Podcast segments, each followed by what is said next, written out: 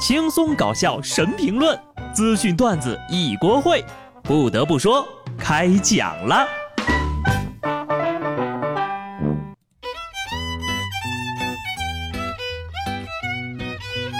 哈喽，听众朋友们，大家好，这里是有趣的。不得不说，我是机智的小布。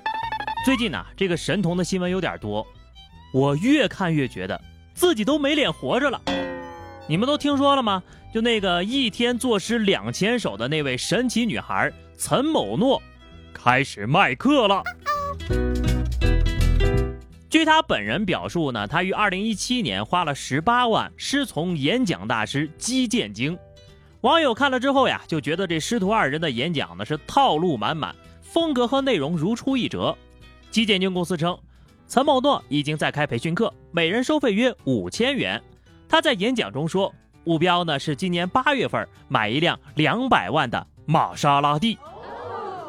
十六岁的孩子打扮的像二十六，说着四十六岁的话，一开口呀就知道是老传销了。恭喜岑老师喜提玛莎拉蒂，左手事业，右手爱情，听懂掌声。有个问题啊，你卖课呢教什么？是教人一天怎么写两千首诗吗？还有个问题啊。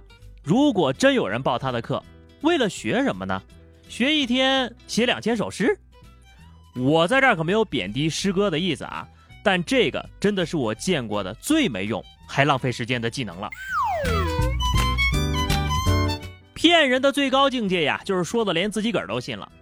不会真的有人花五千块钱上这个课程吧？事出反常必捞钱。报这种课的人呢，那还真是啊，精准投放啊。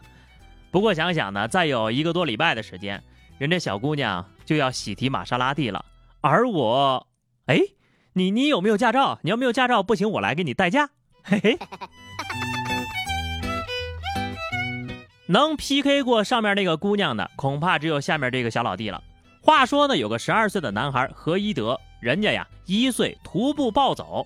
两岁攀登南京紫金山，三岁在雪地里裸跑，四岁参加国际帆船比赛，五岁开飞机围绕北京野生动物园飞一周，六岁写自传，七岁三次穿越新疆罗布泊，八岁考入南京大学，十二岁硕博连读。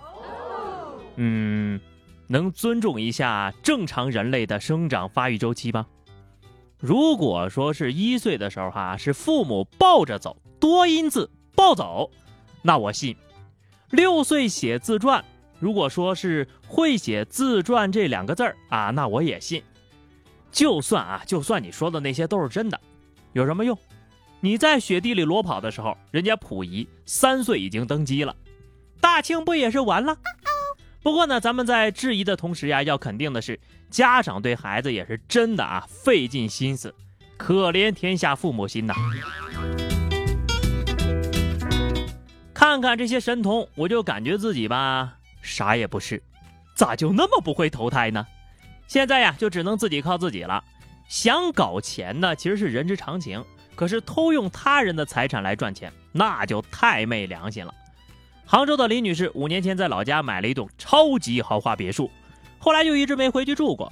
去年呢，李女士看电视啊，就发现一部电视剧上，自家的别墅成了剧中女主的家。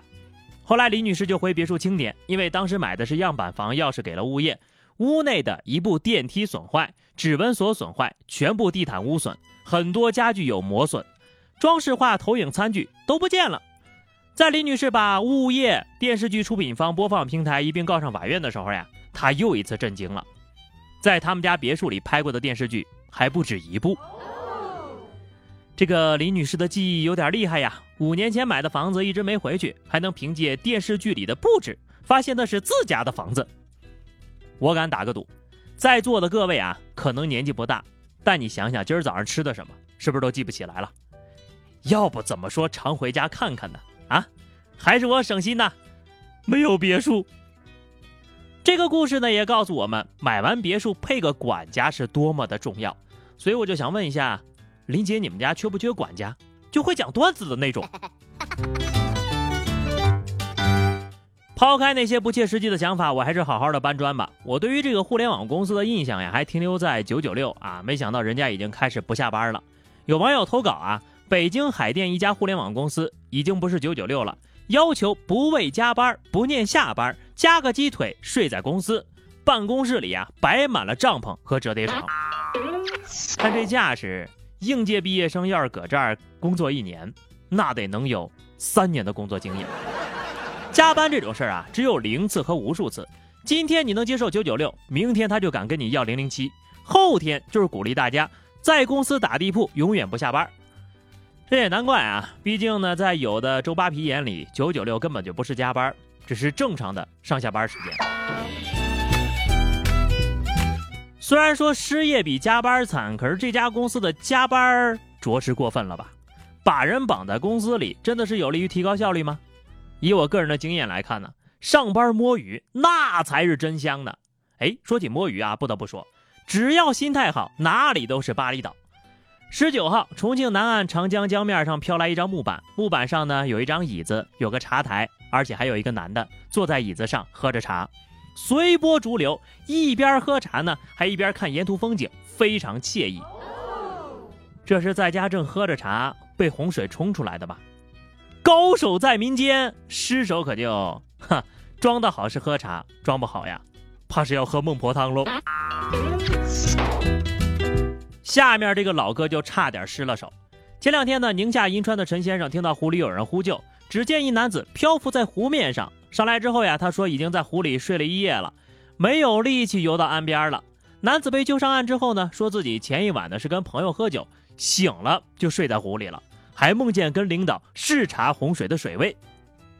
你那可不是梦啊，你确实视察了一圈水位，不仅视察，还体验了。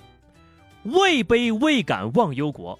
喝多了酒还心系洪灾，但凡喝酒的时候点一盘花生米，也不至于醉成这样吧？看看这些新闻，是不是觉得其实你也没那么惨呢？比你惨的人呢，大有人在。吉林的朗师傅开着车前往雪带山的途中呀，一只野生的东北虎出现在马路中间，朗师傅马上停车，生怕惊动了东北虎。大概二十分钟之后吧，这老虎呢自行离开了。路虎啊！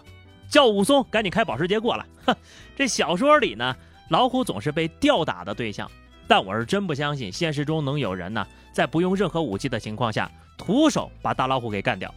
好家伙，那爪子比我脑袋都大！这个呀，就是东北的动物，大的你打不过，小的都是仙儿。在东北啊，人类才是野味儿，惹不起，惹不起呀！接下来呢，到生气的时间了。偷外卖的被抓了啊！南京某小区连续有外卖被偷，警方调查发现呢，警方调查发现呢，小偷是一个正在复习考研的大学生周某，他有据可查的偷外卖行为就有十多次。这周某呀，还是一个知名大学的本科生，为了他的学业，家里的三个兄妹都辍学了，最终呀，他因为盗窃被刑拘。新闻发出之后呢，引发了网友热议，有人就觉得他肯定是因为家里穷，吃不起饭，不得不偷的。还有自媒体说偷东西不是他的错，是世界的错，还请放他一马。而南京公安发布通报表示，周某呢是有固定工作和收入的，所以大家脑补的那种因为饥饿偷外卖的故事呀，全都是错的。他偷外卖的原因非常可笑，就是因为自己的外卖被偷了一回，一次外卖被盗就连续偷别人两个月的饭，这种人呢就是蔫儿坏啊。他因小失大，自毁前程，完全是咎由自取。那些看到社会新闻呢，就想上升到社会层面道德问题的啊，为了感动自己、感动世界，强行加戏的拔高的自媒体，那才真是有病的，得治啊！好的，那么以上就是本期节目的全部内容了。关注微信公众号 DJ 小布或者加 QQ 群二零六五三二七九二零六五三二七九，来和小布聊聊人生吧。下期不得不说，我们不见不散，拜拜。